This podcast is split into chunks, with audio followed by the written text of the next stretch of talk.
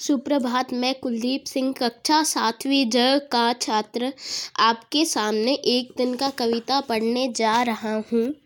मैं घमंडों में भरा ऐठा हुआ एक दिन जब था मुंडेरे पर खड़ा, अचानक दूर से उड़ता हुआ एक दिन का आँख में मेरी पड़ा।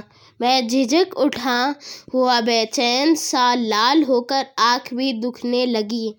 मूठ देने लोग कपड़े की लगे, ऐठ बेचारी दबे पाओ भगी। जब किसी ढब से निकल तिनका गया, तब समझने यों मुझे ताने दिए। ऐठता तू इसलिए इतना रहा, एक तिनका है बहुत तेरे लिए। धन्यवाद।